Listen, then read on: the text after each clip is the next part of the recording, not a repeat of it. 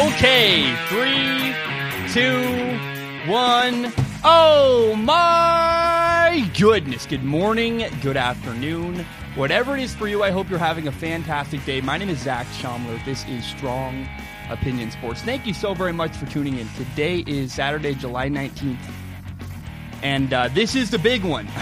this is um, the Kirk Cousins episode. If you've been following me on my Instagram story, you know that I've been working on this topic for a long, long time. And uh, I, am very proud of this episode in general, just because I, you know, haven't done an episode in a while, and I've been really waiting until I had enough content to fill out a giant, you know, a really a meaty, impactful show. You know, a lot of the sports media right now is total filler. And I, I, when I speak, I want to say something that I believe and I'm convicted in, and something that I think is really important to the sports world. You're seeing a lot of crappy headlines right now, and I, I just didn't want to join in in the rest of that around the sports world. Uh, so again, the giant topic today is going to be a Kirk Cousins film analysis slash and you know an analysis of the entire 2018 Vikings offense. Uh, we're going to later discuss the value of NFL running backs. We'll talk about Ezekiel Elliott. We will talk about Melvin Gordon. We're going to talk about DK Metcalf, a rookie wide receiver with the Seattle Seahawks. We'll talk about the Russell Westbrook trade. We'll talk about the Philadelphia 76ers. Uh, a little bit of baseball. We're going to talk about Last Chance U, the Netflix series. Um, coincidentally, one of my, you know, ah, coincidence probably not the right word there, but it's one of my favorite TV shows of all time. It's Last Chance U. It's a great show. Uh, we'll discuss that uh, season four today in today's episode. And then at the very end of the show, I'm going to do a film analysis of the Clemson quarterback, Trevor Lawrence. Very excited. A lot of stuff today. Uh, real quick, before we jump into the Kirk Cousins topic, um, I got to say, you know, I have never struggled more in the process of developing a topic for this podcast um, than this Kirk Cousins film analysis. Uh, you know, when I started watching the 2018 Minnesota Vikings offense, my goal was to determine whether or not Kirk Cousins is in fact a good quarterback. And the story very quickly changed to be about more than Kirk Cousins. And uh, I went honestly down the deepest rabbit hole I've ever gone in the history of this podcast. I just did hours and hours of research, um, and I'm I'm very proud of what I've done. You know, I watched a lot of teams uh, you know, I researched other teams to reference the Vikings offense. Why did the Vikings struggle and other teams succeeded? Teams like the Patriots, the Cowboys, the Seahawks, the Saints, the Chargers, the Rams, the Eagles. I think I said the Cowboys already. Um, I learned a lot during this process, and it was just a, you know, when when I finished my, all my research, I had literally an entire notebook uh, full, over 200 pages of content full of the Vikings offense and it was just too big. I had to make cuts, and that was a really weird process. Like, okay, what is the most important information from all of this? And uh, you know, at times this video and this this topic was incredibly discouraging, but ultimately I'm very proud of it. I believe all the extra effort was worth it, and and I really really hope you enjoy uh, what I have to say about Kirk Cousins and the Minnesota Vikings offense. So. In case you don't know, I don't know how people don't know, but I just always try to make the show accessible to everybody. Um, Kirk Cousins is the Minnesota Vikings quarterback, and he is in fact a good quarterback. I I, I like him. Uh, when you watch his tape, there are honestly just too many things that are good. You can't deny the fact that he's good at his job. Now, the first thing I like about Kirk Cousins is the way he handles blitzes. Uh, there's a play week one against the 49ers, is third and eight. And the 49ers bring a blitz. They bring extra defenders, meaning they have fewer guys in coverage. Kirk Cousins stays calm. He understands that the blitz means he has a good matchup outside. He throws to Adam Thielen for a 15 yard gain. And, and I really like that. That's a guy who understands blitzes and is calm under pressure of a blitz. He's like, okay, they're bringing extra guys, got a good matchup. That's great. And not only that, but over and over and over again, Kirk Cousins really impressed me with great throws against man coverage. Repeatedly, teams would give him a you know man coverage on the outside, and he would shred them. Kirk Cousins is really good against man coverage. This is a strength of his. He also does a really good job manipulating defenses with his eyes. There's a play week four against the Rams, and Kirk is disciplined with his eyes. He looks right, then snaps his eyes to the left and throws to Stefon Diggs. This is a really good route and a great completion to move the sticks on third down. But the reason why this was made possible, it was made possible by the eye manipulation of Kirk Cousins. This is not a completion without Kirk Cousins' eyes. Stefon Diggs, the wide receiver, is trying to convince defenders that he's running across the field. Kirk understands he has a great matchup on the left, and the entire time knows he's going to go to Stefon Diggs eventually. But the route needs time to develop. If Kirk had stared left the entire time, he would have brought other defenders to the area, and the route would not have been open. Stefon Diggs would not have been able to sell the route. This completion was made possible by Kirk Cousins' eyes. Again, the guy does a lot of things really well. There are, you know, I've said it before, I'll say it again. There are simply too many good throws on tape to be ignored. Kirk Cousins is a good quarterback, but here is where I will draw a line in the sand. He is good, he is not elite. And what that means is that he's not one of the top quarterbacks in the entire NFL. I'm sure that's not a shocking revelation. He's a tier below guys like Tom Brady, Drew Brees, and others. You know, because for all of the good moments you see, a good throw against man coverage, he handles a blitz really well, he manipulates a defense with his eyes. For all those really good moments, you also see a lot of moments where he misses on small details. I can't call him an elite quarterback because there are too many moments I'm uncomfortable with.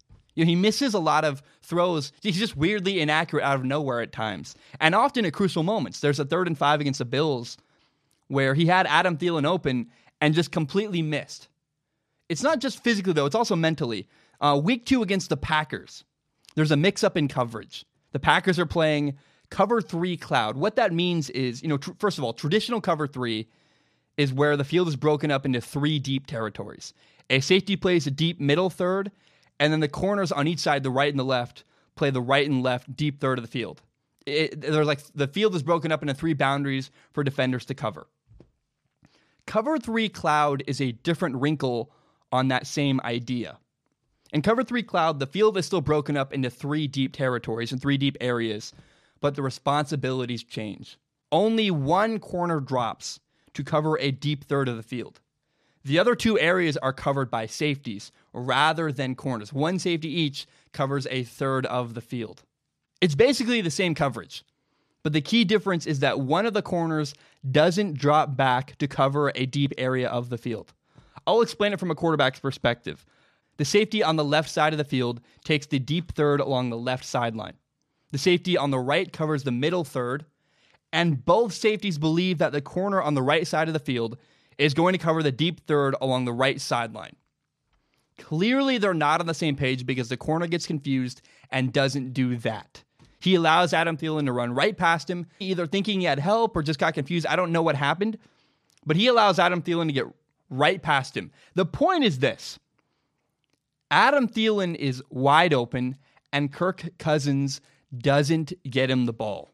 And look, it's awkward to point out things like this. I can acknowledge, you know, I played quarterback in college. I can acknowledge that when you're watching game film from the angle of a press box higher from up above, the game is different than when you're playing quarterback in the moment.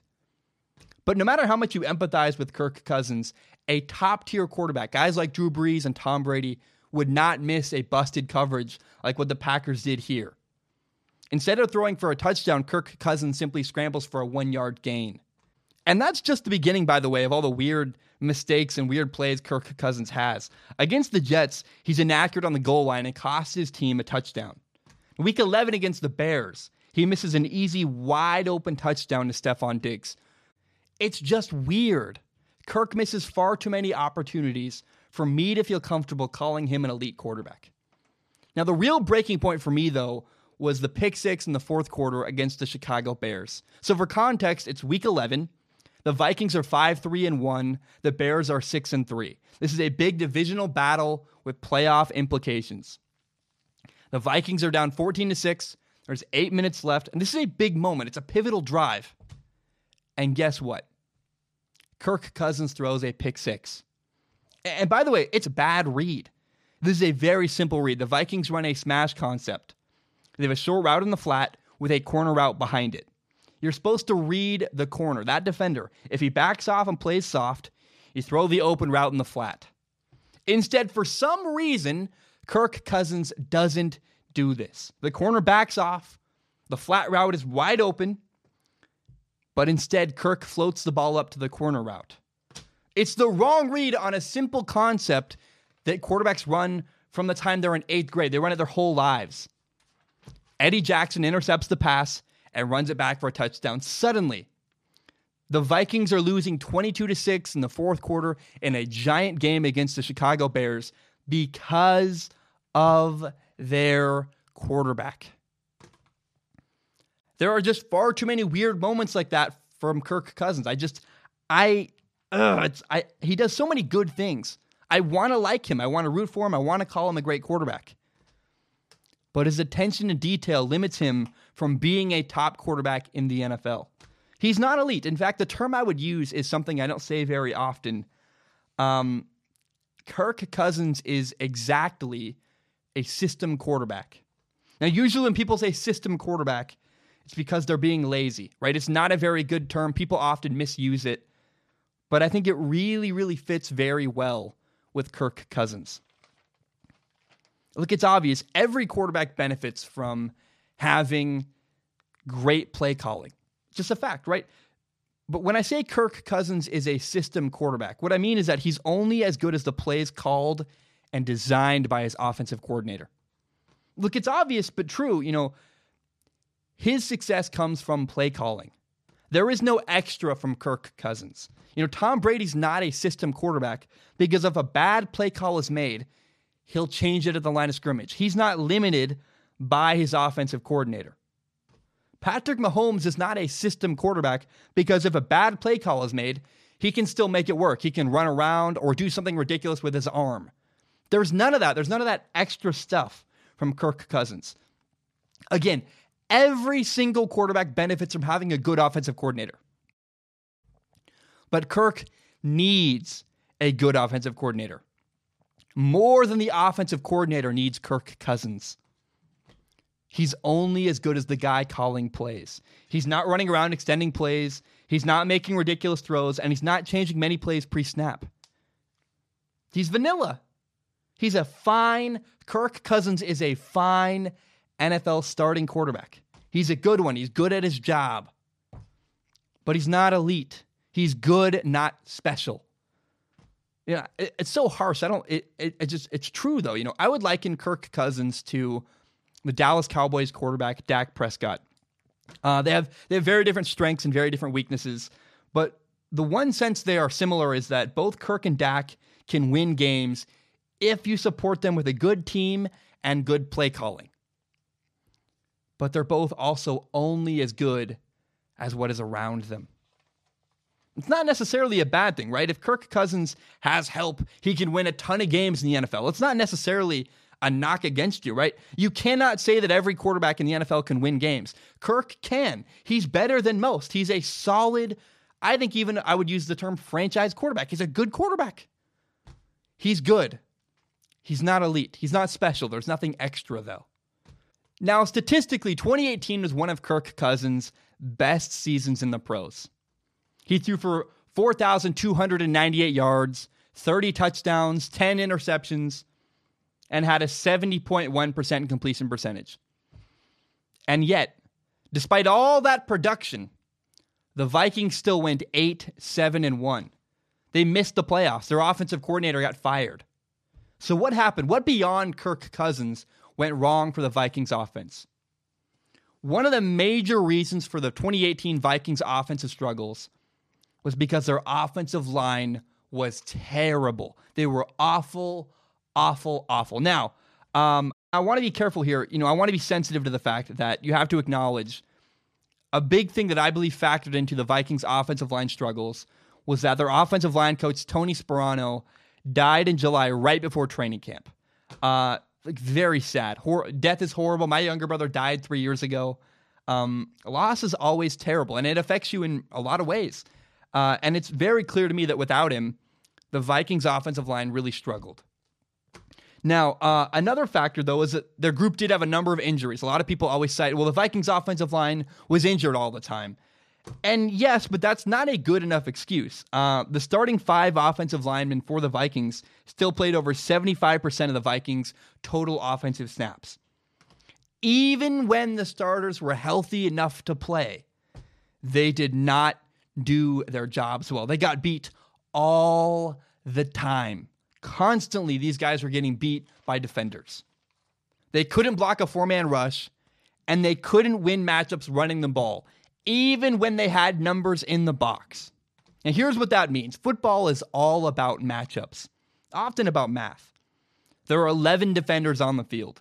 If a defense brings four guys to rush the quarterback, it means they dropped seven guys back into coverage. You know, most teams have five wide receivers, sometimes four, sometimes even just three. The simplest way to put it is this no matter how you do it, if a defense can drop seven guys into coverage and get pressure on a quarterback with only a four man rush, it creates a losing math equation for the offense. It's the simplest, most concise way I can put it. In fact, that's largely how the Giants slowed down the Patriots in the Super Bowl when that Patriots had that undefeated season. The Giants were able to get pressure with a four man rush, and it caused problems for Tom Brady in that Super Bowl. Because the Vikings' offensive line was so bad, basically every single team they played was able to get pressure with a four man rush. It's really hard to win when you can't block a four man rush. Guys got beat over and over and over again. In week eight, the Saints, in fact, at one point only brought a three man rush. And the Vikings were unable to block three guys with five offensive linemen. That is atrocious. That is horrible. For context, when the Eagles quarterback Carson Wentz dropped back against a four man rush, he was not instantly under duress. He had time to read the defense and do his job. And that is the standard. If a team brings a four man rush, you got to be able to block it. And the Vikings were unable to make that happen. Kirk was regularly unable to go through his read progressions because of how quickly pressure got to him. The Vikings couldn't pass block, they also couldn't run block either. The box or the tackle box is an important vocabulary word you need to understand for this part. Uh, the box is an arbitrary area around the line of scrimmage. The box includes all five offensive linemen, any tight ends or wide receivers, or potential blockers that are tight to the line of scrimmage, and then also includes any and all defenders who are in the area able to play the run. So, offensive coaches regularly talk about a term called counting the box. And what that means is the concept of counting the number of defenders around the line of scrimmage who are able to play the run.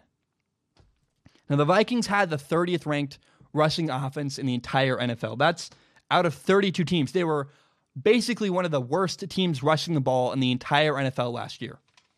That's because the Vikings were terrible at running the ball when they had favorable numbers in the box. They were unable to win matchups and block effectively.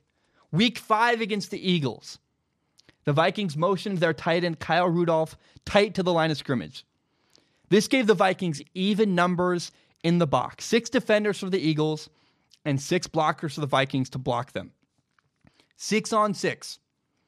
And yet, even when the Vikings had favorable numbers in the box, they couldn't win matchups. Another example is week 14 against the Seattle Seahawks.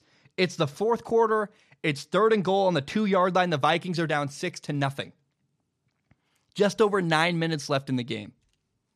The Vikings need a touchdown at this moment. They need a touchdown right now. They got good numbers in the box, six on six, and yet they couldn't get any push and were stopped. And here's what's really sad about this information. I looked around the entire NFL, you know, at the Patriots, the Cowboys, the Rams, the Saints, the Eagles, the Chargers, even the Giants with Saquon Barkley. Most teams don't even need even numbers in the box to run the ball well.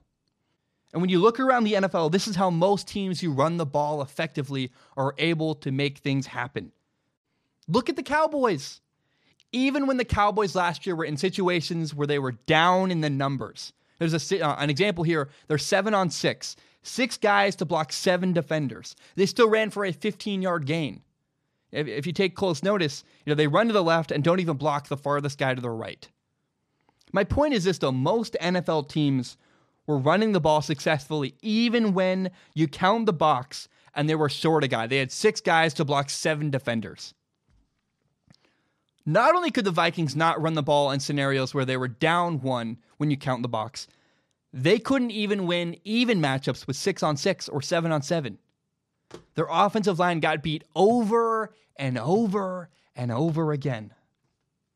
Now, another issue with the 2018 Vikings offense was how frequently they sabotaged themselves. A lot of self sabotage went on last season.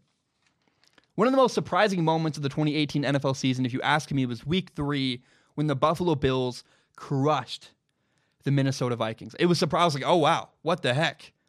On offense, the Vikings were terrible that day. They were horrible execution.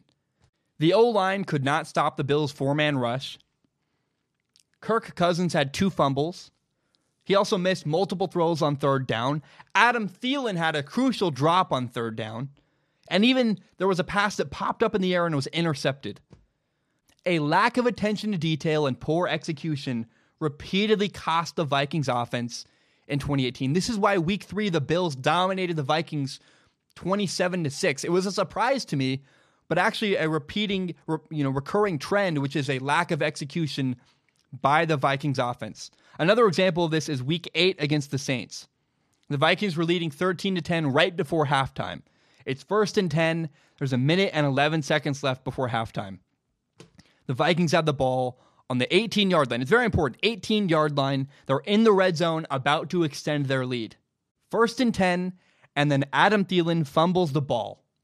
The Saints return the fumble 54 yards, plus there was an unsportsmanlike penalty on the Vikings. And now suddenly the field is flipped. Remember that 18 yard line, the Saints now have the ball. Instead of the Vikings about to score and extend their lead, the Saints now have the ball, coincidentally, also on the 18 yard line.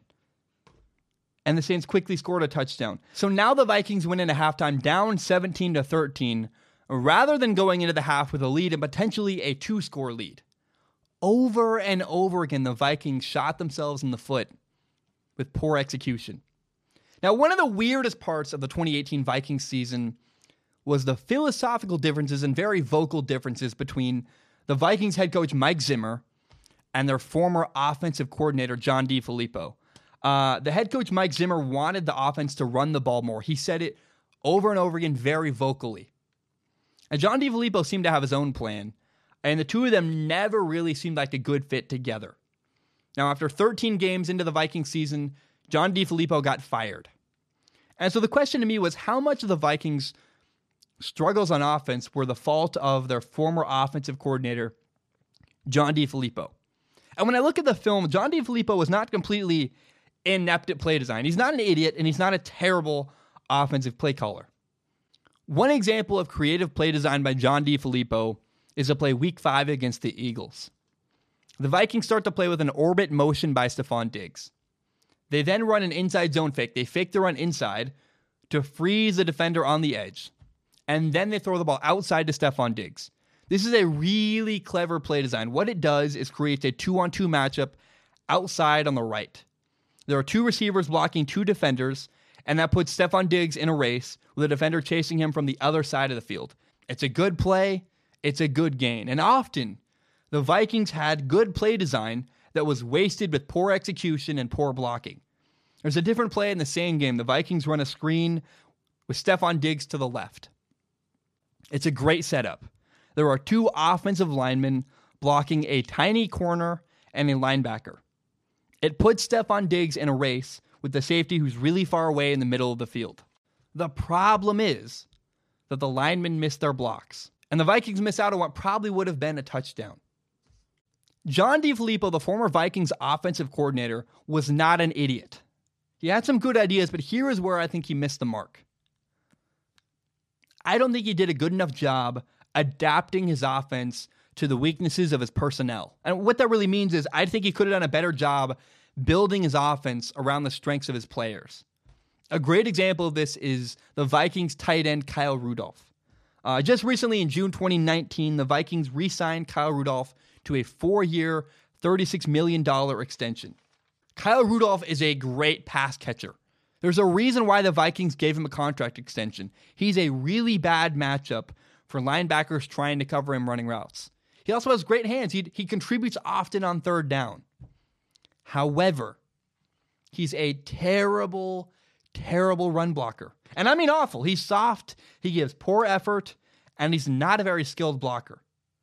Kyle Rudolph was not going to push anybody around in the running game last year. It's not going to happen. It's not who he is as a player. And yet, for some reason, that's exactly what was asked of him in 2018. And it frequently cost the Vikings. Regularly, he would miss his block, And often the guy who was assigned to block would make a tackle on the running back. He was the reason for a lot of their struggles running the football. Now, should Kyle Rudolph be a better run blocker? Yes, absolutely. He's getting paid millions of dollars. He should improve in that area. But asking him to be a big part of the running game last year was just setting him up to fail, setting him up to fail and setting the Vikings up to fail. And this is not the only example of that. The Vikings' offensive line in general was just not very skilled. And often the former offensive coordinator, John DeFilippo, would call complicated running schemes that involved linemen pulling for blocks and making more difficult types of blocks. Given the ability level of the Vikings' offensive line, these were simply unrealistic expectations for their running game. Now, look, I cannot imagine how difficult it must have been for John DeFilippo to leave the Eagles, a team that had a really talented offensive line, and then suddenly be working with the Vikings' terrible offensive line, right? That's a shock. And he had bad personnel overnight, but the play calling still needed to adjust, and it never did. It never changed. He never adjusted his approach. Week 14 against the Seahawks, the right tackle was asked to pull and block an interior linebacker. He failed. And by the way, this is the same guy that all year struggled to make very simple, easy blocks. He couldn't block a normal zone concept where he steps in one direction and literally blocks the very first thing he sees. Pulling is a more difficult type of block, and yet they expected him to be able to do that I just, man, I don't get it. I, I really believe at times the Vikings running game should have been dumbed down to fit the players they were dealing with. John DeFilippo, the former offensive coordinator for the Vikings, had good ideas, but he didn't do a good enough job adjusting his offense to fit his players. And after week 14, he was fired. He was out. But you got to be clear here no matter who the Vikings offensive coordinator was, the offensive line was going to be a problem, right? They couldn't block a four man rush. They couldn't win when they had good matchups on the inside in the box. No matter who the offensive coordinator was, that guy was going to struggle. But John DeFilippo could have done a better job handling the situation and setting up his players to succeed. Uh, now, honestly, I never really understand why the Vikings even hired John DeFilippo in the first place. Um, but before the 2018 NFL season started, the New York Giants made a move to hire the Vikings assistant coach Kevin Stefanski as their offensive coordinator. The Vikings tried to hire, uh, the Giants tried to hire that guy away, and the Vikings blocked the move. The Vikings said, You're not taking our assistant, and they would not let Kevin Stefanski leave. Um, now, if you don't know, you can block an assistant coach from leaving unless they're leaving to be a head coach. So on February 10th, 2018, last year, the Vikings head coach made a big stink to keep this guy, Kevin Stefanski, around. Even though the day before on the 9th, he had just hired John DeFilippo to be the next Vikings offensive coordinator. And what's interesting to me is that after 13 games, DeFilippo was fired and replaced by that guy, Kevin Stefanski. And I just, you know, throughout the first 13 games of the season, Mike Zimmer, the Vikings head coach, repeatedly called out the offensive coaching, called out the plays being called. And I, I just, it was very weird to me. He kept saying, we're not running the ball enough, this and that. And I don't understand why he hired him. Why did Mike Zimmer hire John DeFilippo? You don't hire a guy and then micromanage him. Let him do the job you hired him to do. The whole thing was weird to me. I just don't understand why you would even hire John DeFilippo in the first place if you didn't respect his approach. I, I just I don't really believe the Vikings head coach Mike Zimmer allowed John DeFilippo to be in his best position to succeed. So again, I don't understand why Zimmer wasted 13 games with John DeFilippo. Didn't seem like he respected him. Didn't seem like he liked him very much. It seemed like he should have been Kevin Stefanski all along. But now it is. Now it is currently he is the Vikings offensive coordinator. And for the last three games of the 2018 season, Kevin Stefanski from week 15 on was the new guy calling plays in Minnesota. You know, for one game, by the way, with the new offensive coordinator, for one game, the Vikings offense looked pretty good. In week 15, they put up 41 points on the Miami Dolphins. And I would even say, by the way, the first drive against the Dolphins was their best offensive drive of the entire 2018 season. Early in that game, they had a six on six situation in the box and they won. And running the ball more frequently made play action passes more effective. By the way, in case you don't know, play action is a fake run pass. It's a bluff. You fake the run and then you throw the ball. But it only works if it's convincing. In order to run a play action pass, you first need to either establish the run or make it clear your team is trying to run the football. That way, the run fake is believable. And that, by the way, is why consistently running the ball matters. Even if you aren't getting a ton of yards, running the football is valuable because it sets up play action passes. Week 16 against the Lions, the Vikings ran a play action fake. The run fake pulled the Lions defensive back number 28, Quandre Diggs, inside. The run fake influenced the defender to a different part of the field, which allowed Kyle Rudolph to get wide open. Consistently running the ball and using play action is very important to the Vikings head coach, Mike Zimmer. And I, I think he was right to believe in it, right? Running the ball, first of all, it takes more time off the clock. It helps your defense get rest. Mike Zimmer was a defensive minded head coach. But it also helps your quarterback. The Vikings quarterback, Kirk Cousins, was way more effective when you had a healthy running game and was able to use play action. Now, the Vikings' new offensive coordinator, Kevin Stefanski, made a number of small changes that instantly made a difference. First of all, he very quickly accepted that complicated running schemes were not going to work for the Vikings offensive linemen. You know, his offensive linemen were simply not very talented. He stopped asking them to pull and make more difficult types of blocks. He also began using tight end Kyle Rudolph differently, asking less of him as a blocker. Instead of asking him to push guys around, they used him to bait defenders into the backfield and take them out of the play. Another small change they made was they began to get the ball out of Kirk Cousins' hands more quickly. You know, he was playing hot potato with the football. From the shotgun, he would catch the ball, take a zero drop, which means that he would catch the ball and immediately throw the football. From under center, he'd take three step drops and get the ball out as quickly as possible. And the changes helped. But even with the new offensive coordinator, the Vikings still had the same glaring issue. Their offensive line still struggled. Guys lost a ton of matchups on the offensive line, and times when Kirk Cousins didn't get the ball out of his hands immediately, he was screwed. Again, he basically had to play hot potato with the football. Oh crap, get rid of it. It didn't if he didn't do that, it was over for him because the Vikings could not protect their quarterback.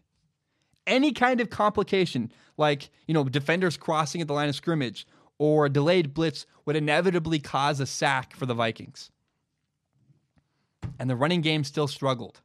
At one point in the Lions game, the Vikings had a five on five inside the box. Five defenders, five offensive linemen to block them, and nobody in the middle of the field. If the running back could get through, he was gone. This is a dream scenario for an offensive line, and yet still they were unable to execute their blocks. So, look, Kirk Cousins was not the problem for the 2018 Vikings offense. He makes too many weird mistakes for me to be comfortable calling him an elite quarterback. You know, he's a tier below guys like Tom Brady and Drew Brees, but he still is a good quarterback. In fact, the the fact he was able to throw 30 touchdowns and over 4,000 yards with that offensive line is a borderline miracle. It deserves your respect. Kirk Cousins put up incredible numbers with a terrible, terrible offensive line. So going into the 2019 NFL season, you know, these are my biggest questions for the Vikings offense. Number one is this Will their offensive line improve? You know, this was their biggest issue last season. They did let a few guys go, but their offensive line is still very much a question mark and very much should be a question mark their offensive line. That is what I want to watch next year the, for the Vikings offense. The second question I have is Will there be coaching turmoil in Minnesota? Uh, you know, to me, Mike Zimmer, a defensive minded head coach, meddled with the offense last year. And that's, in my book, a big no no. You don't do that. And there's a couple reasons why Mike Zimmer might have been so vocal about the offensive line struggles and the play calling. Uh, you know, one one belief is maybe it was he was trying to shift blame away from him to someone else and protect himself. You know, it seems silly to me that to believe that Mike Zimmer might be on the hot seat and potentially could be fired. But hey, that's that's a possible scenario. But what I think is even more likely is that, you know, it seems like someone forced him to hire John DeFilippo, the former offensive coordinator, and it seems like Mike Zimmer never really wanted him. But either way, you know, first of all, Mike Zimmer has his guy now, Kevin Stefanski, running the offense. But I'm still curious to see next year in 2019, this upcoming season, is there any kind of coaching drama in Minnesota? That's what I want to see. The offensive line, is there coaching drama? The third question I have about the Vikings offense is will Kirk Cousins take a step forward? He's a really good quarterback. If you support him, he can win a lot of games in the NFL, but he makes far too many weird mistakes. He needs to eliminate those if he wants to take his game to the next level. I like Kirk. He's good. He's not elite, but he could be if he made fewer weird, quirky mistakes and lacked attention to detail. Now, finally, my fourth question about the Vikings offense going into next season is in fact their running back Dalvin Cook. Is Dalvin Cook any good? I'll be honest, he did not impress me on film last year. Uh, now, I do give him the benefit of the doubt because the last two seasons, he struggled with injuries. But to me, Dalvin Cook looks just like another guy. You know, he's a solid professional running back and nothing really special. Uh, you know, the best backs in the NFL, guys like Ezekiel Elliott, Saquon Barkley, Todd Gurley, they can do it all. They can break tackles at the line of scrimmage. They can run through arm tackles. They can pass block and they can contribute by catching passes in the passing game. And I'm really curious to see what kind of performance we get from Dalvin Cook this year. Will he take a step forward? Is he potentially a, a really top level running back, or is it more likely that he's just another guy? He's a fine, solid professional running back who is nothing that special. That's what I'm curious to see. And really, in general, guys, that's all I have. That is my entire analysis of the 2018 Vikings offense. Oh man, uh, Jesus, that was uh, man. I guess you know shouldn't use the Lord's name in vain. Don't don't want to offend anybody. Um, but man, eh, this that was a a lot. That that whole project um just was hard. Took a lot out of me. Took a long time to record. Um, you know, and it's going to take forever to edit. Uh, I really hope people like it. Maybe they won't. Honestly, you know, I expect to put this out and get like twenty thousand views, and and barely, and that's not barely anyone. But I'm not gonna, I'm not expecting big numbers from this. It's gonna be too long for people to watch. But you know, either way, I am proud of what I just made, and I hope you enjoyed it. Um, every single episode, I do a topic um, called "If You're Struggling, Get Help." The reason for this is that three years ago, my younger brother took his life, and uh, in this instance, you know, three years ago there are two really sad facts that stick with me about my brother's death. Uh, the first one is that I feel like, in fact, I know I didn't do a good enough job making it clear I was there for him. I didn't do a good enough job reaching out. And so I encourage anyone make sure the people around you know that you love them, know that you care about them, that you're there for them. If they're having a hard time, make sure it's very clear for the people in your life the door is wide open and you're there for them if they're having a hard time. The second thing that makes me sad looking back on my brother's death is that he never told anybody he was struggling. He never reached out for help. He suffered in silence. You know, I, once a week, I went over to my brother's house. I physically drove over there, took my Xbox in a, in a Tupperware container in a giant box, and we set up my Xbox and played Halo together. I saw him once a week, and we never talked about, hey, I never said, hey, are you having a hard time? And he never told me he was having a hard time. We never had that conversation. And so I encourage you, make sure the people in your life know you love them and then if you're having a hard time, if you're struggling, please go get help. Go get professional help. Go talk to somebody. Do not suffer in silence. Uh, the suicide hotline is 1 800 273 8255. Again, the suicide hotline is 1 800 273 8255. Uh, just make sure the people in your life know you love them. And if you're having a hard time, please do not suffer in silence. Don't do what my brother did and, and, and die without ever getting help, without ever talking to someone. And out, you know, he, he just one day I found him dead in his room, and that was horrible. It was sad, and and I want to prevent that from happening in the future. So that's a, a topic I'm really, really, uh, I really care about deeply. Uh, okay, there's a lot of show left. I'm going to take a short break, but when I return, we got two whole, uh, you know, we got a, a lot of show, like probably another hour left of the show. We're going to talk about the value of NFL running backs. We're going to talk about Ezekiel Elliott's contract situation. We're going to talk about Melvin Gordon. We're going to discuss DK Metcalf, the Seahawks wide receiver. We're going to talk about the Russell Westbrook trade. And then later down the road, we're going to talk about the Philadelphia 76ers. We're going to talk about Last Chance U, the TV series on Netflix. We're going to talk about baseball a little bit. And at the very end of the show, we're going to end the show with a Trevor Lawrence film analysis. Guys, my name is Zach Schaumler. I really hope you enjoyed that Kirk Cousins film analysis breakdown, whatever the hell it was. It just long, took a lot out of me. I, I think it's good. I'm proud of it. I hope you liked it. And good stuff is coming up. Trevor Lawrence, running back Ezekiel Elliott, a lot of good stuff coming up ahead. My name is Zach Shomler. I will be right. All right, we are back. Um, you know, I want to really briefly say if you're listening only on iTunes, you're really missing out on a special treat. Um, in between episodes, I've grown somewhat of uh, some facial hair, and I'm I'm really doing an attempt at a beard. It's going to take a while to get it where I want it to be, but um, yeah, if you're list- if you're watching on YouTube, you really get the blessing of this crappy, disgusting beard I have. Um, it might be nothing. I don't even know if it'll show up on camera, but hey, I'm trying. Um, I want to now shift gears into running backs. Running backs are a big topic of discussion all around the NFL right now. And the question is, you know, what is a running back worth in today's NFL? People are saying, you know, running backs are used less than ever. You know, we're throwing the ball more. It's a ton of, you know, all this stuff you're hearing about running backs right now. And I think to really understand the position of the running back, there are three things you got to know. The first thing is this it's something that NFL scouts have told me. Uh, I know a few of them. They've been very kind to me behind the scenes. A lot of them reach out to me on Instagram and they like my show and they, they, they want to help me a little bit. So they, they tell me nice things. And all the NFL scouts I've talked to have said one consistent thing about running backs in the NFL. They all say that there are the top six, seven, or eight running backs in the league, and then everybody else. Those top couple running backs are elite. They are special, really good running backs. And then everybody else is about the same, right? The, the word they keep using is most guys are interchangeable. There's not a lot of difference between, you know, number 9 through 32. They're all about the same guy most running backs are just guys. But the top couple running backs in the NFL are special because they can do everything. They can pass block, they can contribute as receivers, they can run through arm tackles, they can make people miss in open space. And there are very few guys who can do that. Guys like Ezekiel Elliott, Todd Gurley, Saquon Barkley, Le'Veon Bell, whoever else you want to name.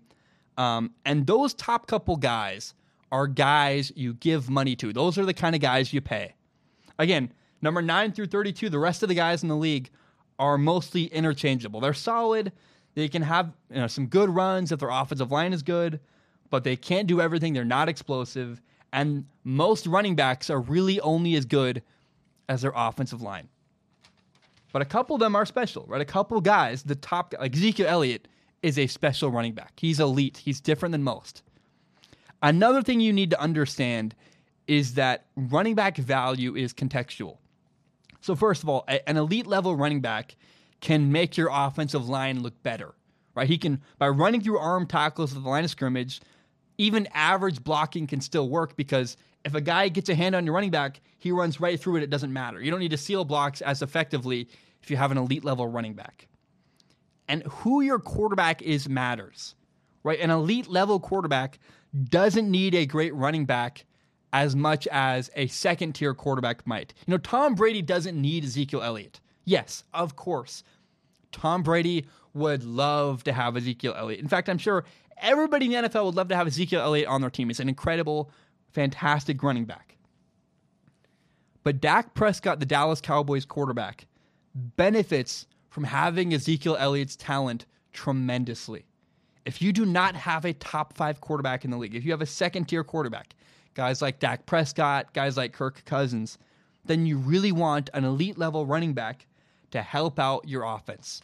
It's it's a really big benefit. So who your quarterback is matters. Again, Dak, Kirk, you want an elite level running back. Far more than if you're Tom Brady or Aaron Rodgers. The number three thing you need to understand is this. Actually, you know, before I move on, first of all, using play action matters people say, you know, we're throwing the ball more than ever, this and that, and yada, yada. Running the ball still matters because what running the ball does, even if it's not incredibly effective, it makes play action passes. When you fake the run, it creates an influence on linebackers, creates an influence on defenders. Running the ball still matters because it makes play action work. It makes your team have balance. Yes, we're throwing the ball more than ever, but you still want to be able to run the football in order to have success deep into the playoffs in the NFL. Now, the third thing I got to know is this this is just so you understand the running back position in general. Running backs only have a finite amount of wear and tear they can take. Now, I often compare running backs to cars. Uh, you know, an old running back, you know, mileage on a car. So an old veteran running back, you know, a 30 year old running back is similar to a car with 250,000 miles on it. A lot of wear and tear on the engine. I think a better analogy is this. Um, imagine you're leaving your house in the morning with your phone and you're not going to be able to charge it all day. You're going to be out, like you're going to the beach, or you're going out and about, you're hiking, whatever. And you're not going to be able to charge your phone from 8 in the morning until 10 p.m. at night. You know you got to conserve your battery life. You do a lot of things. You close your apps. You don't really use your flashlight a ton. You turn off Bluetooth. You do all this stuff to limit battery usage and save your battery on your phone. You don't want your running backs putting unnecessary wear and tear on their bodies. The same way you're trying to conserve battery on your phone, you're trying to conserve your running backs because there's only so many hits and only so many miles they can take on their legs and their bodies. You know, linemen and running backs get beat up more than any other position in football. There's only so many hits they can take. So when you hear stories with, you know, about elite level running backs sitting out OTAs and sitting out training camp and preseason, it really doesn't phase me. It's not a concern at all. You want to save your knees. If I have Todd Gurley on my team, I don't want him taking unnecessary wear and tear. So, in my opinion, that's kind of the state of NFL running backs right now. People say they're not valuable. I would say that the top six, seven, or eight are elite and they are valuable. And running the ball still does matter, despite, you know, Cliff Kingsbury is supposedly going to throw the ball 70 times a game this year. Great, congratulations. But running the ball still matters because it sets up play action and teams that win Super Bowls. Patriots. The Patriots won the Super Bowl last year. They ran the ball really well. It mattered. It, running the ball matters. It helps you in cold weather. It helps you be more than one dimensional. You want to be able to run the football in the NFL. It does still matter. Now, if you don't have one of the top six, seven, or eight guys, basically everybody else is interchangeable. But those top level guys are worth it. They make a huge impact on your team. And if you have a second tier quarterback, you want a running back on your team, an elite level running back that can help your quarterback and make play action more effective. Running backs still do matter. Not as much as they did 20 years ago, but those six, seven, eight special top level elite running backs are special. They matter and they still have an impact on the game and running the football. Even for me, I play quarterback. I play quarterback in college. I love throwing the football. My dream school when I was growing up was Texas Tech. I wanted to throw the ball 70 times a game. And even I can acknowledge running the ball still does matter in the NFL today. So uh, let's take all this information. Let's talk about Ezekiel Elliott. Um, Ezekiel Elliott. Uh, it's mid July right now. There's not a lot going on in the sports world. And when there's not a lot of news, what you have is people that try to create news. You know, the recent stories out there right now are that the Dallas Cowboys are considering trading Ezekiel Elliott. That's a big rumor right now. And for me, this is personally really, really infuriating to see these headlines. Um, you know, it works on paper, right? The Ezekiel Elliott trade kind of makes sense on paper. He's had some off the field trouble in the past. He's now asking for a bigger contract. He's threatening to hold out. But I want to be very, very clear about this. Only an idiot would trade Ezekiel Elliott. If you trade Ezekiel Elliott, man, I don't know what the heck you're doing. Um, Ezekiel Elliott is the best all around running back in the NFL. Most running backs in the NFL are interchangeable. You're hearing this narrative that running backs don't matter, they're not very valuable, you don't throw the ball very much. I agree with you for the most part. Most running backs in the NFL are not special. They're fine, they're just guys, they're mostly interchangeable. But Ezekiel Elliott is not just a guy. He's a special talent. There's not a lot of Ezekiel Elliott's running around in America right now, really in the world. Find a guy like Ezekiel Elliott who can play running back at that level, and, and I'll move, I'll get to the side. Ezekiel Elliott is special. There's not a lot of guys like that. He can do it all. He can pass block. He can catch t- passes. He can run through arm tackles. He can break tackles at the line of scrimmage. He can make people miss an open space. Ezekiel Elliott is not, he is not on the trading block. To suggest that is idiotic. I, I, if you follow this news at all, you probably can trace uh, what talking head in the sports media world created that rumor. It's just not true. It's a guy who has nothing to talk about and needs to make stuff up. People are bored. Talking heads, sports journalists, whatever the word is. I hate the term journalist. It's not really, it's just not real anymore. People are bored in making stuff up. Ezekiel Elliott is not on the trade trading block. And in fact, I think he's actually massively underpaid. He is the best running back in the entire NFL. He's the best. He's head and shoulders above everybody else. And guys like Todd Gurley, Le'Veon Bell, David Johnson are making significantly more money than him, even though he is significantly more talented than them. They're all bringing in around $14 million a year. In 2018, uh, sorry, excuse me, in 2019, this upcoming season, Ezekiel Elliott's base salary is $3.8 million with a $4 million signing bonus. That's about a half. That adds up to like almost $8 million. Yeah, the elite level running backs are making 14. So the dude carries the ball a ton. In 2016, he had 354 touches. In 2017, he had fewer because he only played 10 games because he had was suspended. Still had 268 touches. And last season, Ezekiel 8 touched the ball 381 times. That's a lot of hits. And and often people say that, you know, first of all, again, my point is that Ezekiel 8 touches the ball a ton. He's vital to the Dallas Cowboys offense. But people say he's only good because of his offensive line, and that is simply not true. He has a good offensive line. I'm not saying he's not, he doesn't.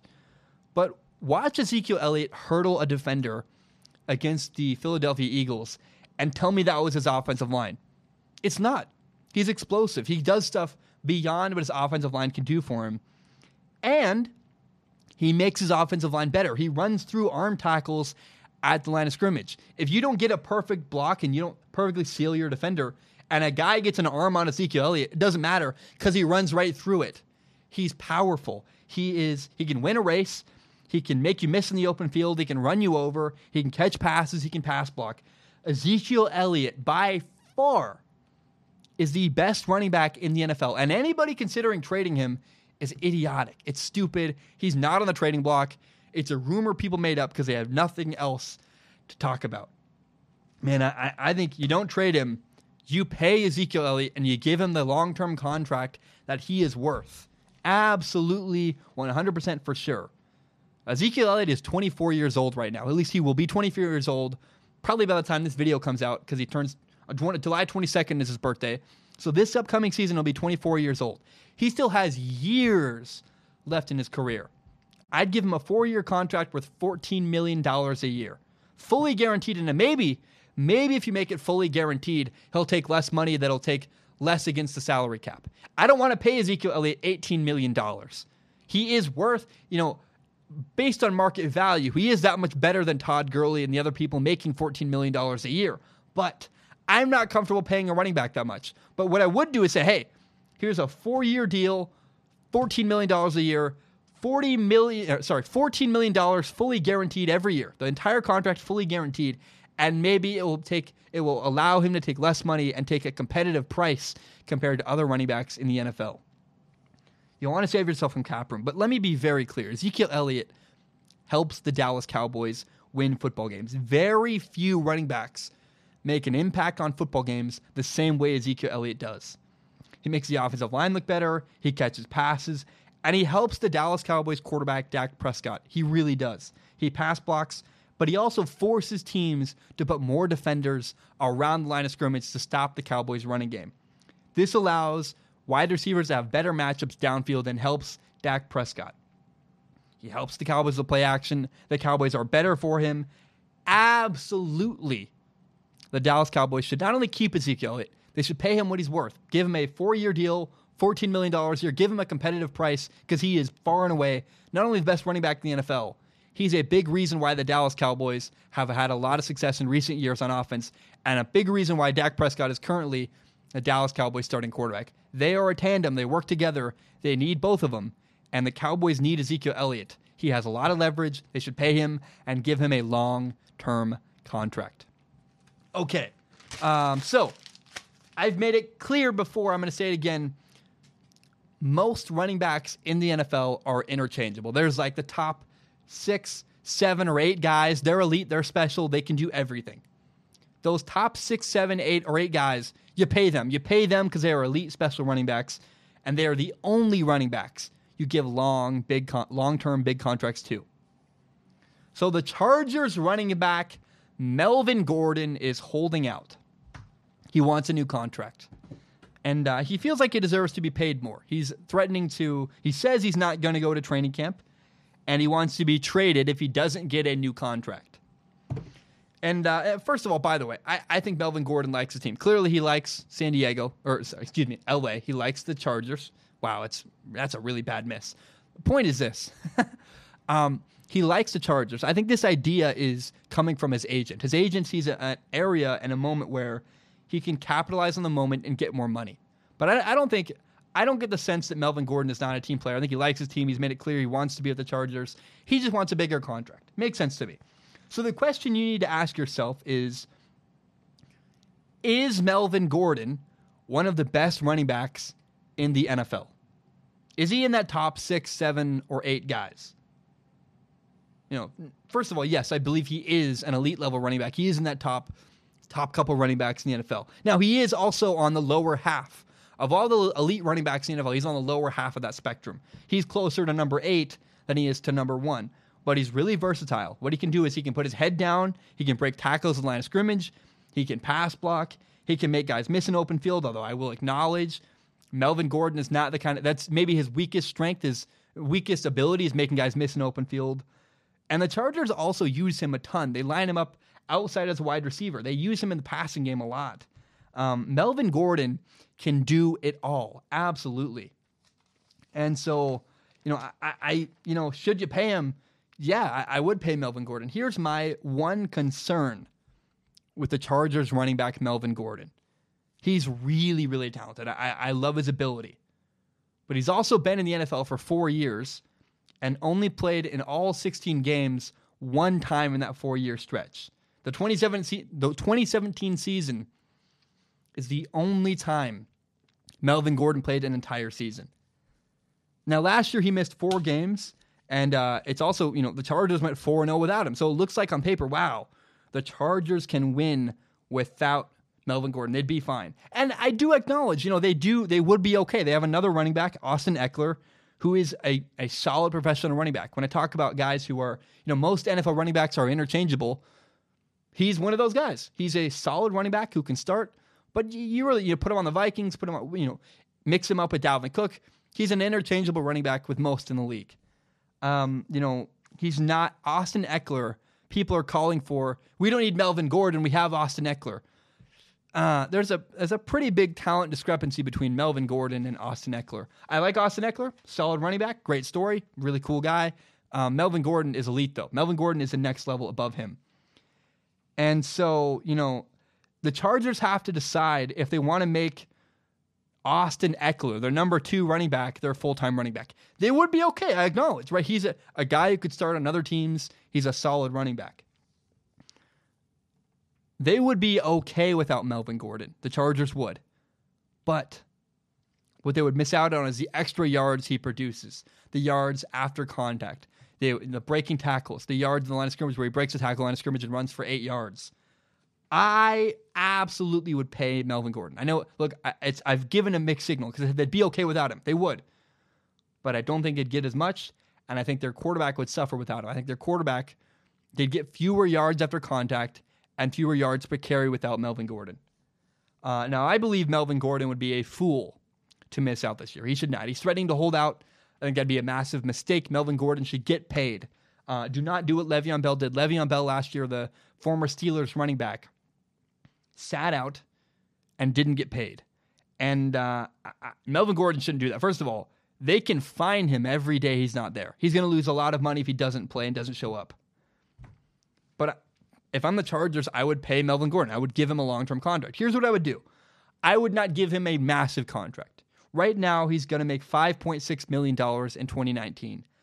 Um, he doesn't have a deal for 2019, uh, you know, after this year, at least. He doesn't have a deal after this year. And I don't blame Melvin Gordon at all for wanting an extension. He got hurt last year. He wants guaranteed money in the future. And, you know, the running back position is very clear. You get hurt a lot. It's, you, I, I would want a running back. If I was a running back, I would want money as soon as possible. I would want to be locked down for my future. So this is where it gets dicey. And this is where you got to have to have, uh, you know, some cooperation from Melvin Gordon. I would not pay Melvin Gordon as much money as I would Todd Gurley or Ezekiel Elliott or even Saquon Barkley. Here's what I would pay Melvin Gordon. I would pay Melvin Gordon eight to eight point five million dollars a year, and I'd give him a four year contract. Right, he deserves a raise from what he's making right now, but he doesn't deserve much more than what I just said. Eight to maybe nine million, nine million max, so not more than nine million, but eight and a half, eight million. That's what I would pay Melvin Gordon. And if Melvin Gordon is offered that contract, he should take it. Absolutely, take it and run with it, because that is exactly what he's worth. He's not worth Todd Gurley money. He's certainly not worth Ezekiel Elliott money, but he's definitely worth more money than most running backs in the NFL, right? He's an elite level running back. He's in that top six, seven, or eight guys. So I would pay Melvin Gordon eight to eight point five million dollars a year, give him a four year contract, and he would be incredibly stupid to reject it. He's an elite running back. But of that elite group of running backs in the NFL, the only couple guys you pay, he's at the bottom end of the spectrum and he needs to know his place. Melvin Gordon should take a contract if they offer him a contract for $8 million a year. Absolutely, he should take it and, and run with the money. okay. Um, around the time of the 2018 NFL draft, I was really skeptical of a wide receiver named DK Metcalf. And for good reason, by the way. I mean, the guy was being massively massively overhyped. The media were saying he was a top 10 pick, which was whew, ridiculous. Uh, there was a big divide between the way reporters and the media saw DK Metcalf and the way NFL scouts and NFL evaluators saw DK Metcalf. Uh, friends of mine, a couple scouts in the NFL, and uh, you know a couple buddies. You know, sorry, one um, one of my best friends played D1 wide receiver. Um, they all told me this guy's not a top 10 pick. And here's how I knew there was a problem. All my friends were telling me he's not a top 10 pick. The media was telling me he is, but the media was saying this. Everyone on TV kept talking about how, and really everyone writing articles, everybody covering the NFL in general kept talking about how DK Metcalf has this giant muscle mass and all this weight and how strong he is and how great his body is. And no one is really talking about his ability on the field. They were getting caught up in the numbers and the nuance of how he looked.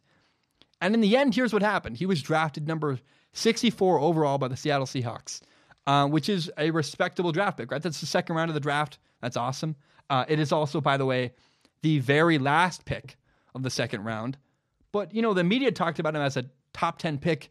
And in reality, the NFL saw him for what he really was a guy who's fine, who is, you know, exactly where he picked is where he should have been picked. The last pick in the second round. That sounds about right to me.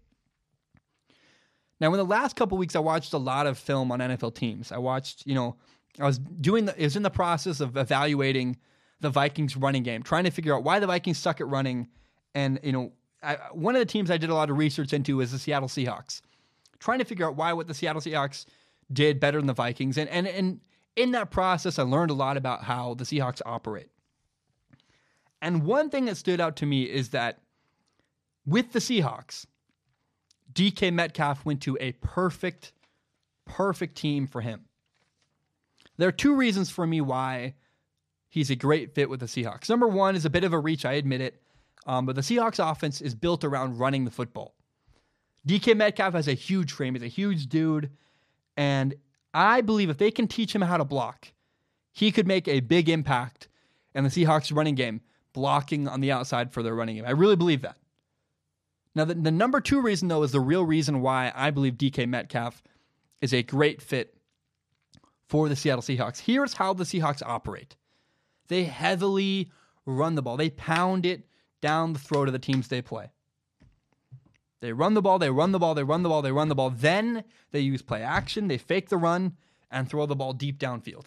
I cannot think of a better role for DK Metcalf than being the Seattle Seahawks deep threat. I really can't. They love to take shots downfield. That's what he's best at. Um, now, I admit, I don't like DK's ability running routes. He has poor lateral movement. He's not a good technical route runner. He's really raw, but undoubtedly, his best trait is running in a straight line. He's good at getting open, running in a straight line. And the way the Seahawks use play action will create good matchups for him downfield. Uh, look, DK Metcalf was not a top 10 pick. He never should have been even talked about as a top 10 pick. But I see him having some really nice catches down the road for the Seattle Seahawks this season. Um, I believe he went to a perfect spot And I think the Seattle Seahawks are a great fit for DK Metcalf. Okay, um, we're going to talk about the Oklahoma City Thunder, then we'll take a break. Um, whew. Um, the Oklahoma City Thunder traded away their star franchise player. Russell Westbrook uh, has left the Thunder. He's now a member of the Houston Rockets. And, and first of all, I love this trade all around. From OKC's perspective, the Thunder are rebuilding. Uh, you know, they they have seen Russell Westbrook by himself as the only star on a team. They know that there's a limited ceiling with that roster. When he's by himself, he can't win a lot. He maybe makes it to the playoffs. He won an MVP once that way, but there's a really limited ceiling with Russell Westbrook as the only star on your team. And the Thunder have a giant collection of draft picks. They decided we're going to rebuild and went all in on it. I like it. I like the move. Now, from the Rockets' perspective, I really, really like the trade for Russell Westbrook. Even though, first, by the way, I think this trade is going to go terribly. I think that Russell Westbrook and James Harden getting together in Houston is going to be an awful, awful match.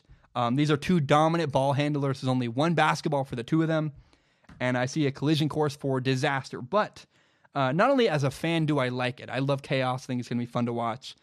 Um, I think that even though I don't believe in the move, even though I think the Rockets are destined for a train wreck, I do think the trade was the right thing for the Rockets to do. The Rockets had to change something. Their current configuration as a team had hit its ceiling. They had, you know, Chris Paul, who's getting older and not, is, is declining quickly. Chris Paul and James Harden it just had hit a ceiling, wasn't going anywhere. And, you know, the Rockets had to make a change of some kind.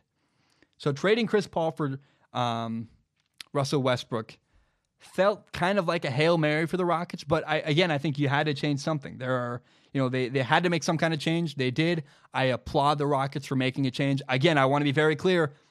I think Russell Westbrook and James Harden is a terrible match. I think they're going to play horribly together, and I don't think they're going to succeed. I think they're, again they're two guys that really want the basketball in their hands, and I don't think that's going to work well together. There's going to be a lot of drama, but um, I do like the trade in general.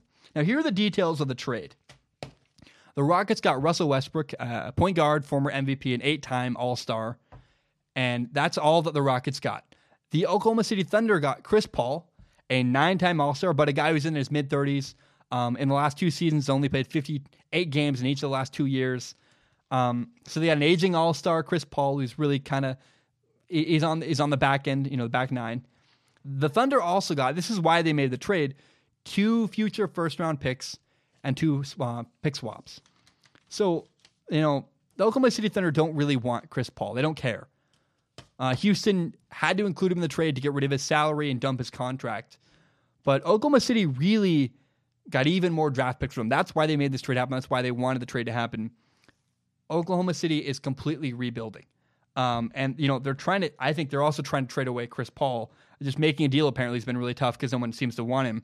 Um, and after all the deals the Thunder have made, the Thunder could have as many as 13 first round draft picks in the next seven NBA drafts. Uh, that's unbelievable. It's it's very clear the Thunder are rebuilding. Like I support it. I think Russell Westbrook's aging. I can't believe they were able to trade him away and trick someone into trading for him. I really like the direction the Thunder are headed in. I think they're doing the right thing in rebuilding. Now the Houston Rockets moving forward. Uh, again, I don't have much faith. I think it's going to be funny to watch two guys struggle over the basketball and have you know irritation with I'm not getting enough shots or enough touches or not handling the ball as much. I, I just really think it's going to be a problem for them coming up. I think there's drama coming for the Houston Rockets, but I'm here for it. I think it's going to be fun to watch, and I cannot wait to watch the drama unfold next year in Houston. Uh, guys, my name is Zach Shomler. I'm going to take a short break. When I return, we have four topics left. We're going to talk about the Philadelphia 76ers. We're going to talk about Last Chance U, the TV show on Netflix. We're going to talk about baseball. And we will end the show with a Trevor Lawrence, the Clemson quarterback, a Trevor Lawrence film analysis. Guys, my name is Zach Shomler. I will be right. All right, we are back. Uh, the Philadelphia 76ers have made a number of changes this NBA offseason to improve their roster. In my opinion, their roster is better today than it was uh, at the end of last year. I believe now, if you ask me, the 76ers are the best team in the NBA's Eastern Conference. Uh, last year they went and they made the playoffs. Last year they lost in seven games to the Toronto Raptors in the game to get into the Eastern Conference Finals. They lost on the final shot, rattled in. Uh, and in my opinion, if they'd won that game instead of lost, they would have probably won the NBA Finals. Like they were really good. So that team that had a chance and potentially could have won the finals last year, the 76ers, in my opinion, is even better now today than they were when they lost in the playoffs last year. So who did they what what happened? What changes have occurred? The 76ers lost Jimmy Butler to the Miami Heat. They lost JJ Redick to the New Orleans Pelicans. But it's also they also added some players. In the process of losing and, and getting rid of Jimmy Butler, they added Josh Richardson, uh, who's a cheaper building star and a guy, Josh Richardson, who I think brings an impact and, and will make a big impact on their defense in Philadelphia. Another player they added is Al Horford. They signed Al Horford to a four-year deal worth $109 million. Now, he is not a direct replacement for Jimmy Butler, uh, but I do think the leadership he brings – to the table will be really good for Philadelphia's locker room. This guy's a five time All Star. He's been in the league for 12 years. And each of the 12 seasons he's made, uh, been in the league, he made it to the playoffs. That's 12 years and the playoffs 12 times. That's really impressive to me. Uh, and what he brings to their locker room is maturity, stability, and his experience. I mean, being there before, being in the playoffs that many times, he's going to understand how to handle that situation. It can help the younger core guys Philadelphia has in their locker room. And I think he's got a lot of potential to succeed. He's got a lot of good players around him. Um, and, and I really think that Al Horford can make some shots late in games if they need him to. Uh, I like him. Another thing the 76ers did is re sign Tobias Harris. They gave him a max contract, five years, worth $180 million. Um, like it's, he's not your typical max player. And typically, a max player is the face of your franchise. Guys like Damian Lillard in Portland, who is the leader in the locker room. He is the guy who takes the final shot for your franchise. He is the superstar, the guy who sells tickets and lots of merchandise. And Tobias Harris isn't exactly all that, right? He's not your typical max contract star. Uh, although I will say he is their best three point shooter as of right now. Now, it's unconventional to give a guy like Tobias Harris a max contract, but the situation I think warranted it. Uh, Tobias Harris had a lot of leverage over Philadelphia. They gave up a lot in a trade for him last year. You know, last year, the 76ers essentially gave up, you know, Landry Shamet, a young rookie, a building star, and gave up two first round draft picks to get Tobias Harris from the Clippers. Um, they could not afford to let him walk away. They just couldn't. And I, I personally, I know it's unconventional. I'm personally glad they kept him around. I think he's, I don't know that he's, he might be, I think he's overpaid for sure, but uh, I think he's worth keeping and really helps their locker room move forward.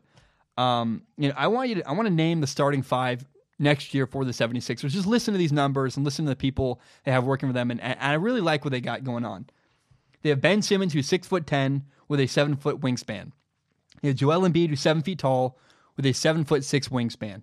They have Al Horford, who's six foot 10 with a seven foot one wingspan. They have Tobias Harris, six foot nine feet tall with a wingspan of 6'11, and Josh Richardson, only six foot six. I know, not very tall, but has a wingspan of six foot 10. My point is this the 76ers have an incredibly long, lanky defense. They're going to be killers on defense because their length is outrageous. I really like what they can do, and they're going to be hard to score on. Um, I'm excited to watch that next year for the 76ers. They also gave Ben Simmons a max contract. They gave him a contract extension, uh, five years, 170 million. Uh, I, I don't have a lot to say, right? That's he's the face of your franchise. No matter Ben Simmons, I think, was always going to get this contract. It's not a surprise that he, did. Uh, now, the big question to me is will Ben Simmons develop a jump shot? To me, it's all confidence. Uh, a friend of mine got very sick in the last year. She lost her voice completely for like 35 days, couldn't talk, and had to learn a completely new way to speak. Uh, instead of speaking with her throat, she had to learn to speak with the front of her mouth. I, I speak very heavily with my throat. I can't imagine changing the way I would speak. Um, and, you know, doing that hurt her confidence. Uh, there was an in between phase. She's in, in, it right now. She's in an in between phase where she can speak like the old way she used to with her throat, but she's also not great at speaking in the front of her mouth. So she's not really good at either. And that in between phase where you're still learning and still working and making tweaks, uh, I mean, nothing feels right. You just completely lack confidence. I think it's the exact same thing going on with Ben Simmons and his jump shot. You see videos of Ben Simmons, he can make jump shots, right? He's he can shoot. The issue is confidence. You know, when you make your, you know, another example is if you change your throwing motion. Your old, if you change your throwing motion, your old throwing motion, there's a while where it doesn't feel right. The new throwing motion doesn't feel right. Nothing feels right at all. I think that's where Ben Simmons is. And he's just not confident or comfortable enough to make consistent jump shots in games playing basketball. Um, now, I believe even without Ben Simmons having a jump shot, the 76ers improved. They have a scary defense. Al Horford's going to make shots in big moments. Uh, their locker room has stability with Jim, Jimmy Butler gone. They added Al Horford. I, I really like the moves that the 76ers made. So I think right now the 76ers are better. They are the favorite in the Eastern Conference. But man, if Ben Simmons can indeed develop a jump shot, whew, get out of the way. I think Ben Simmons, if he can shoot, that team is going to win a championship. I really, I really like what they got going on in Philadelphia. I think they have a chance to win a, a championship, especially if Ben Simmons can develop any kind of a jump shot at all. Oh man, uh, we're going to see some special things take place in Philadelphia. oh, I'm, I'm, like, you know, I think I'm anxious to finish this. Uh, we're at two hours and 12 minutes recording. Uh, I took a break for a while and I just left it running. So I, it's this, it's four o'clock on Saturday. I wanted to get this out Saturday morning. I, I think I want to get this done. Um, I want to now shift gears to Last Chance U. Last Chance U is a show on Netflix. Um, Season four just came out. And if you don't know the show, it's a show where a documentary crew follows a junior college football team around. And I, I love the show. It's one of my favorite shows of all time. I, you know, I love, you know, BBC, Sherlock Holmes, and Last Chance U. They're my two favorite television shows. And I, eat it up. It's like crack. I just, I love them so very much. I can't stop watching once I start. And uh, there are so many lessons you can learn while watching Last Chance U. If you haven't, I recommend it. I'm not going to spoil anything. I just think that you know you should watch if you get a chance to. Um, it's just a, a bunch of guys documenting their mistakes.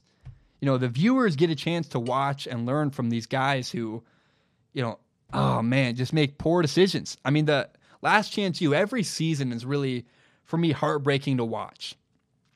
And the number one see, the number one thing you see recurring in the show is coaches, players, everybody, people who do not have the mental toughness to handle things going wrong.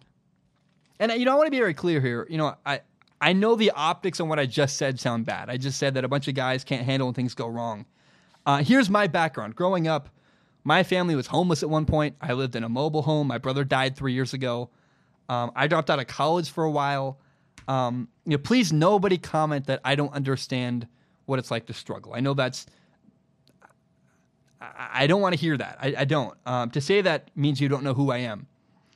When you watch Last Chance U, so many times guys just lose it. They don't have the emotional and mental maturity to handle the things going on in their lives. They yell, they freak out, they self sabotage, they screw up, they fall apart, they let the emotion get the best of them. And uh, you know, it's great television. It's also really heartbreaking to watch. And the lesson when you watch Last Chance U to me is that so much of sports is mental. No matter how talented you are, um, if you don't have the discipline or the mental toughness you need, you're gonna have problems. And so many guys on that TV show, uh, just which is real by the way. The show is rich, documenting real lives, real stories. I think that's why it's at times why it's so good and why sometimes it's so hard to watch. Um, is these are real people making real mistakes. I mean, there's a situation where guys are partying the night before a game and it costs them. Or at one point, uh, the coach tells the quarterback to go in the game, and the kid argues. The kid says, "No, you didn't want me earlier. Why would you want me now?" And it's like, dude, are you kidding me? The the kid clearly doesn't understand. If you get a chance to be on the field, go play. Don't argue. Look at that as your opportunity. And so many times, it's just guys losing their losing their heads, man. It's it's a mess. Uh, so I hope people watching understand. If people watching this video right now, if you're listening to me right now, please understand. You know, bad things happen. You're gonna throw interceptions. You're gonna drop passes. You're gonna miss shots. You're gonna strike out. You can't let it destroy you. You can't let bad moments. I'm not saying you should be comfortable with failure. Like failure is not great. No one should celebrate failure at all.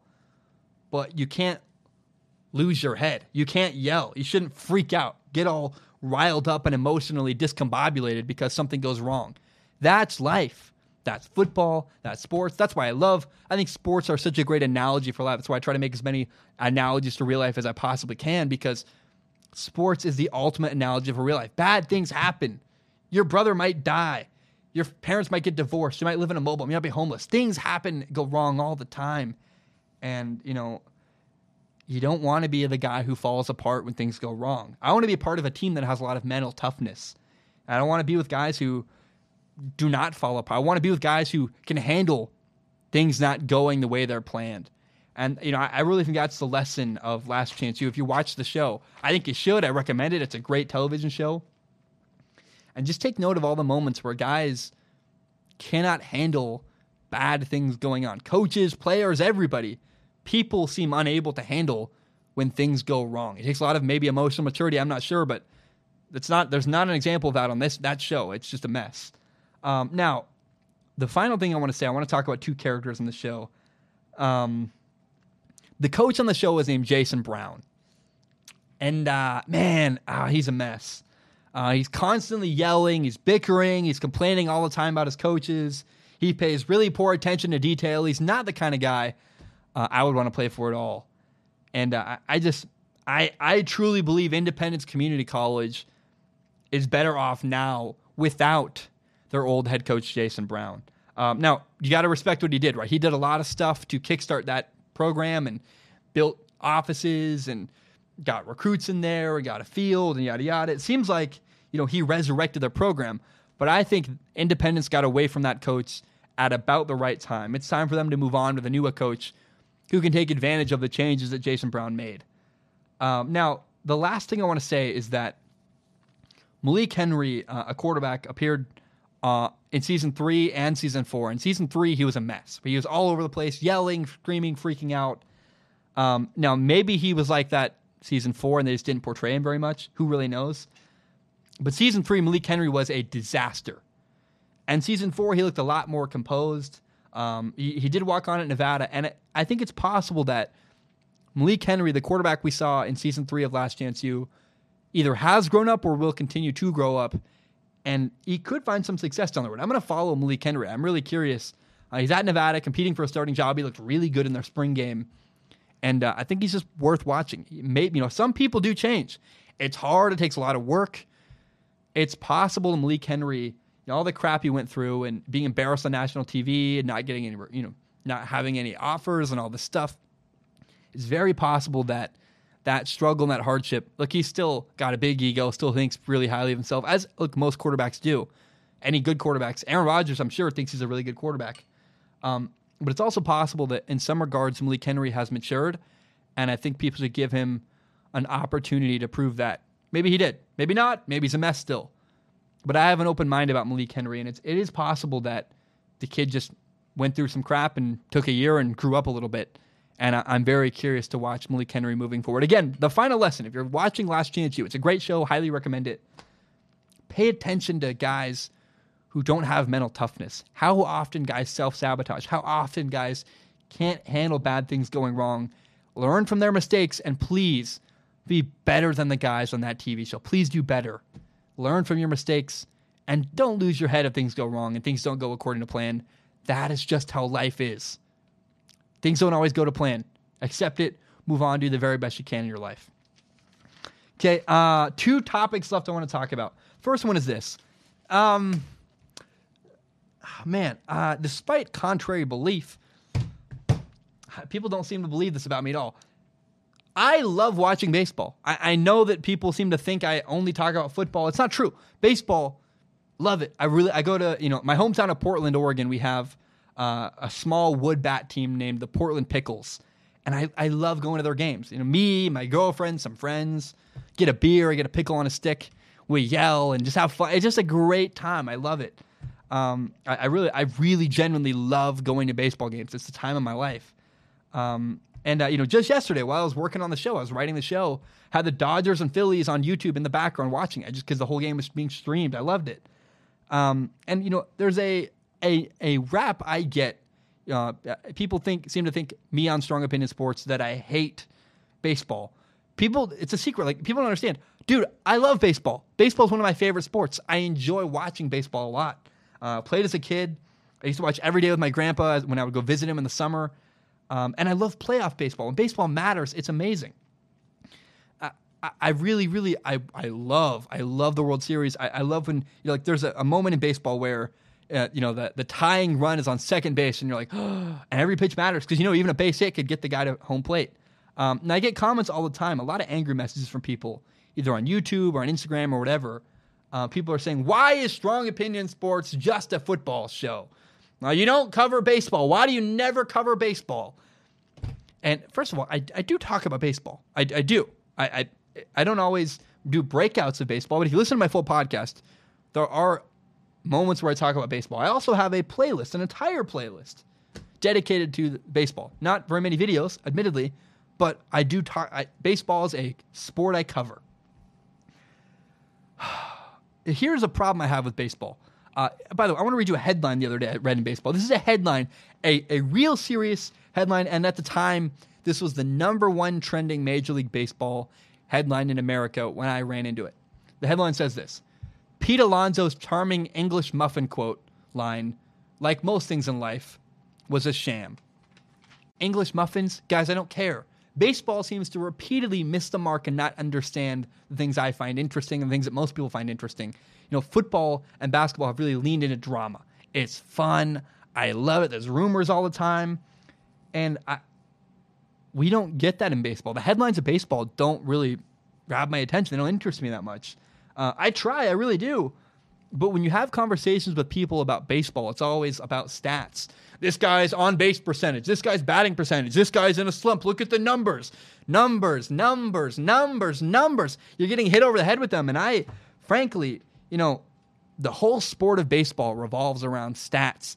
And I, ugh, I'm not a stat head. I don't care. Uh, when the main storyline is statistics, I get bored. I do. It's not why I watch sports. It's not why I love sports. Uh, I don't watch sports because I'm like, man, the numbers. Ooh, I'm, I'm not that kind of. I'm not. I'm not a financial analyst. I'm not a uh, an accountant. I don't care about numbers. Um, I, I think that numbers are a great way to help your argument if your argument is about something else. But again, the minute the numbers are the entire story, I get bored. And so, for all you people who get mad, I don't cover baseball. Um, I'm asking you, please send me the baseball stories that interest you, right? If you want to hear me talk about baseball, instead of just commenting that you're mad I don't cover baseball, send me links. Follow me on Instagram. My Instagram is at Zach Shomler, Z A C S H O M L E R on Instagram. Send me direct messages. Send me, hey, I found a link. Here's a story about baseball I want you to cover. Because otherwise, I'm I don't look when Odell Beckham Jr. gets a quote for the Cleveland Browns, I get hundreds and hundreds and hundreds of messages from people asking me to talk about it. Ezekiel Elliott's being rumored in the trade block. I get I got like a thousand messages about it. I don't get messages about baseball because I, and either in my belief, either the narratives suck and no one cares, and people are just mad I'm not creating BS about baseball, or I'm not like something's wrong here. So I'm asking you, please, you know, I've talked about baseball before. I like baseball. It's one of my favorites. It's my favorite sport to watch live. I love it. I go with my friends. We have a beer. It's awesome. I've covered Bryce Harper's contract. I covered Manny Machado's contract. I talked about automated strike zones. There's a baseball playlist on my channel. I like baseball. I want to talk more about baseball. And if you want me to talk about baseball, send me things you want me to talk about. Send me links, send me articles, send me stories, and I'll, I'll pick and choose. I'm not going to talk about the stats. I don't care about the stats. But I love I love playoff baseball. You guys don't understand. You know, when baseball matters, it's so fun. There's tension. I love it. Mid July, there's not a lot of tension. There's so many games in baseball. I don't even know how to cover it because the minute you talk about one story, uh, by the time I record a podcast, it's five days ago and it doesn't matter. It's irrelevant. So again, I'm asking you, baseball people, you want me to talk about baseball? Please send me your stories. I have an open mind. I'm willing to talk about baseball. I love the sport. I'm a big fan. I go to baseball games. Um, but I, uh, if you want me to talk about it, send me the stories you want me to talk about. Don't just comment, why don't you talk about baseball? Well, what do you want me to talk about? Because I have an open mind. I'm willing to do it if you want me to.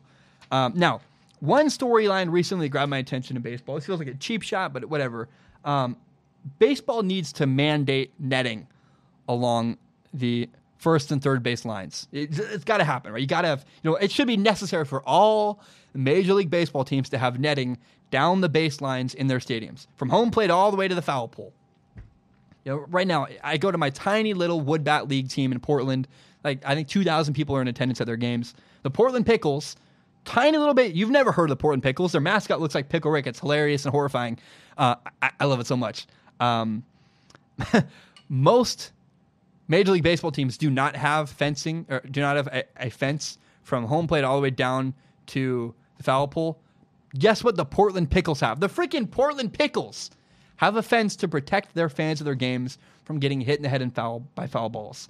Um, the Major League Baseball commissioner, the guy in charge of the MLB, basically said he didn't want to do that kind of project midseason, as if it's some complicated construction project to put up a net to protect fans. Uh, people are getting hurt. People are getting hit in the head, and I, I think baseball is just being lazy. You know, I watch. I love watching baseball with my friends. With you know, I have a beer, we joke around. We it's not all just about baseball. We like to enjoy the whole experience together, and we screw around. And I'll be honest, like some people say that, you know, some people are kind of hard asses about it. They say, well, if you don't want to get hit by a baseball in a baseball game, pay attention to the game.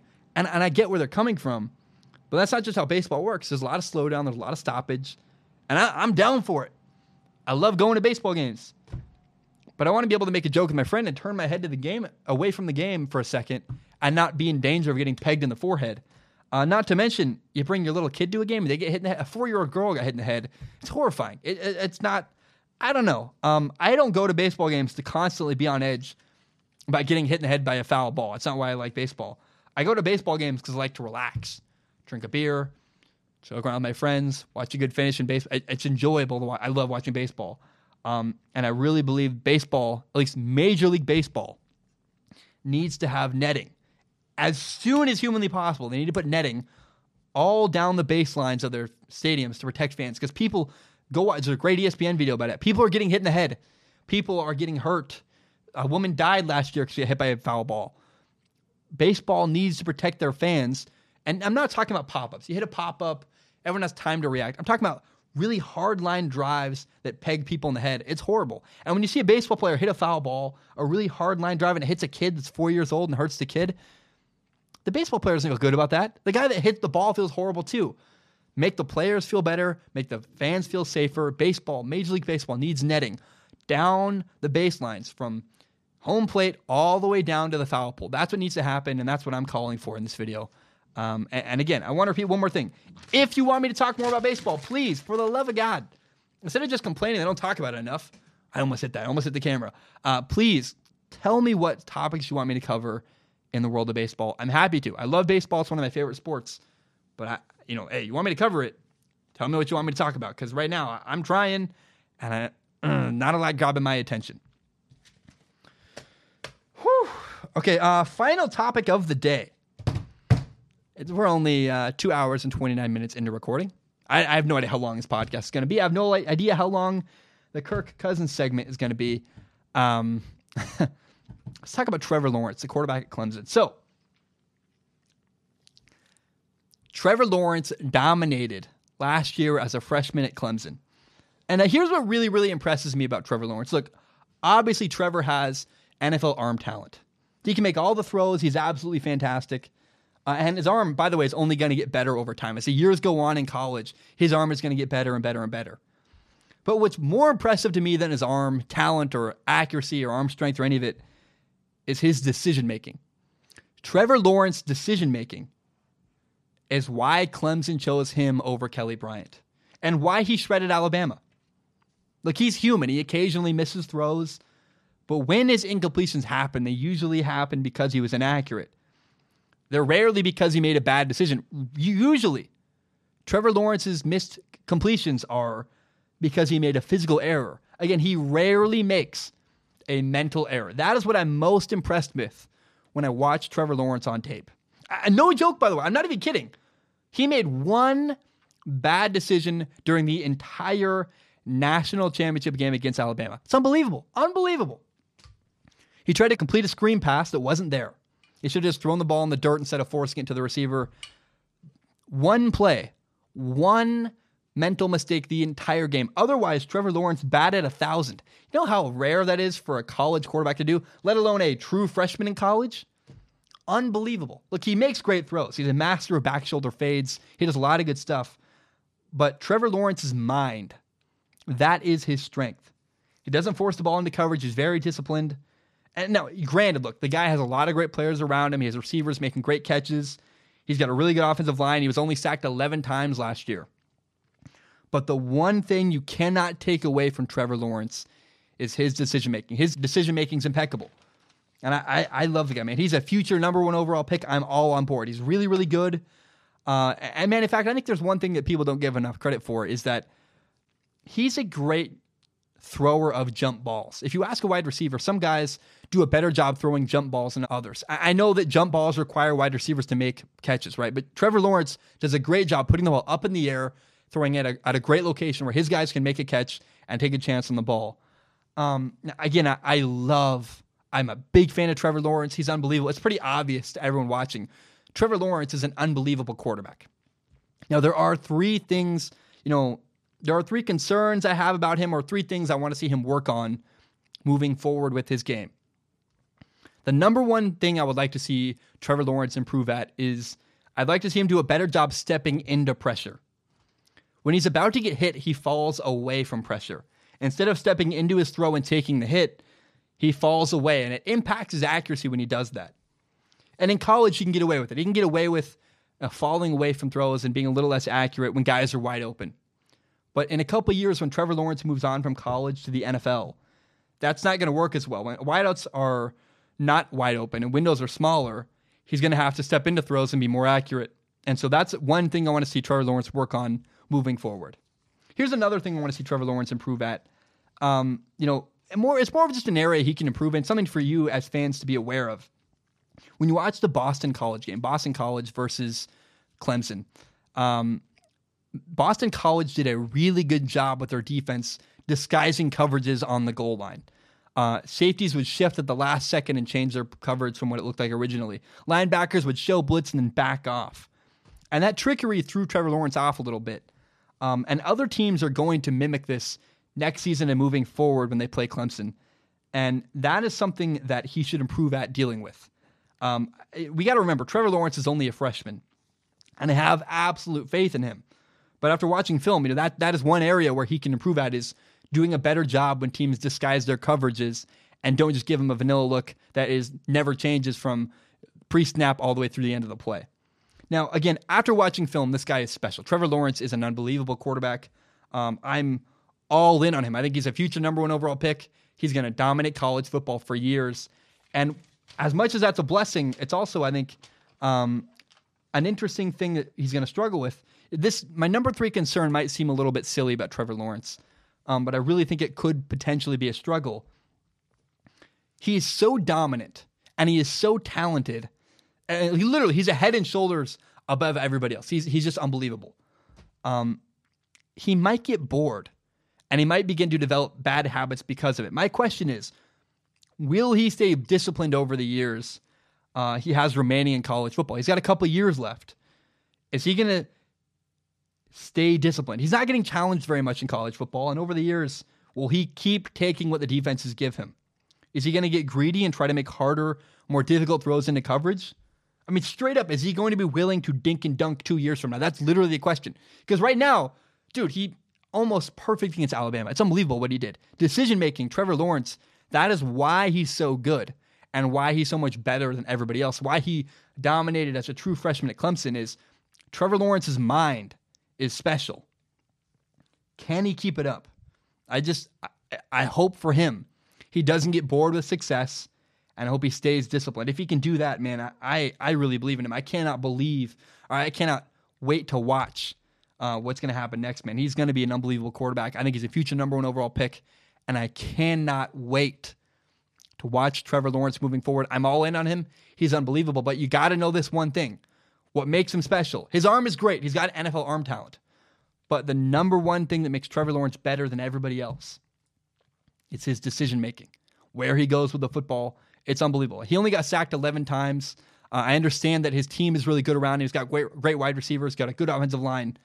but you can't take that away from him. He makes great decisions, and that is why Trevor Lawrence is, in fact, a special quarterback.